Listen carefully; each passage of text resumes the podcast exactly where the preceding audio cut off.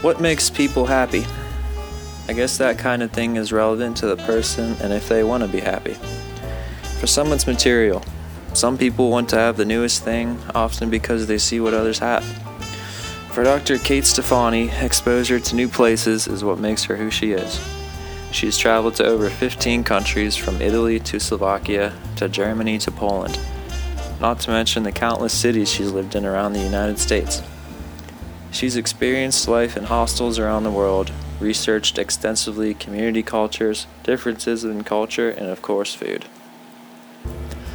Her research and experiences propose that buying things does not make people happy from the hedonic treadmill explains that humans want to return quickly to a stable level of happiness, despite life's changes. When someone obtains the latest and greatest, something new comes out which disables the permanent happiness. Dr. Martin Seligman states that under positive psychology, his aim was to enhance what is good in life rather than fixing what's wrong. By practicing hopefulness and optimism, the belief that there is good in everyone should always be noticed. The first claim is that experiences make you happier than things. The hedonic adaptation applies once your basic needs are met. Considering the lottery winner study, lottery winners and paraplegics both return to a stable level of happiness after a certain amount of time since the event. Regardless of how good or bad an event is, People's happiness will always neutralize, even after incredibly good things, as winning the lottery, or incredibly bad things, like becoming paralyzed. Also observed that a potential cause for the hedonic treadmill is that when an individual experiences an abundance of positive emotions of a short period of time, their expectations for the world around them increases. Circumstances and causes that once caused joy no longer have the same effect once your expectations surrounding happiness shift. The second claim is that cultures where people own fewer things live longer and happier lives. Okinawa, Japan has the highest concentration of people over the age of 100 in the world.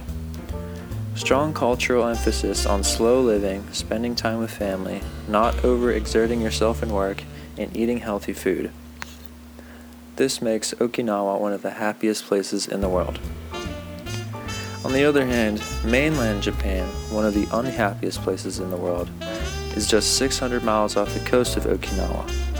Karoshi epidemic causes countless deaths and suicides from overworking.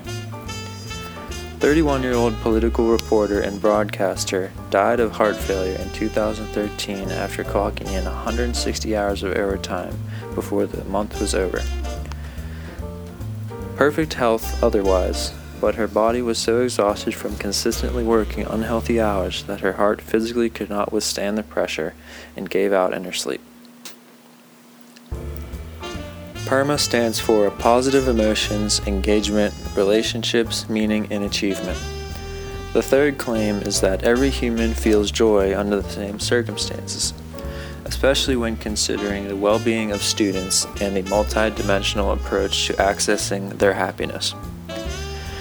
All people around the world experience joy in the same ways, and those ways fall under the categories of PERMA. Research has found that people need strong, supportive relationships and social belonging in order to be happy. Economic factors did not play a role in happiness beyond having basic needs met. Maslow's hierarchy of needs highlights the basic psychological needs, and they are air, water, food, shelter, sleep, and clothing. Once these basic needs are met, Financially, money has no observable long term impact on happiness. Dr. Stefani has been traveling for the past several years, and her research has posed that learning about differences in culture and broadening her knowledge has given her happiness unlike a material thing would. The baseline of her joy subtly increases with each suitcase she packs, each country she visits, and every plane she boards to be content. As a first world society, we have been conditioned to believe that buying things makes us happier, but this is simply not true. When travelers returned from a relaxing experience, they noted an increase in their baseline level of happiness. This means that when the participants' happiness spike began to neutralize again, as it does, due to the hedonic adaptation, their neutral level was higher than it was previously. Happiness is one of the best parts of the human experience. Few things compare to feeling overwhelming joy. Everyone deserves happiness and contentment and to be aware of the untold truth about happiness, and in this case, traveling. It's an emotion just like anger, sadness, and jealousy. And just like those emotions, happiness comes in waves. We can't always be 100% happy all the time, but there are little things we can do, such as traveling and interacting with different cultures and learning about the world to help boost our baseline level of contentment.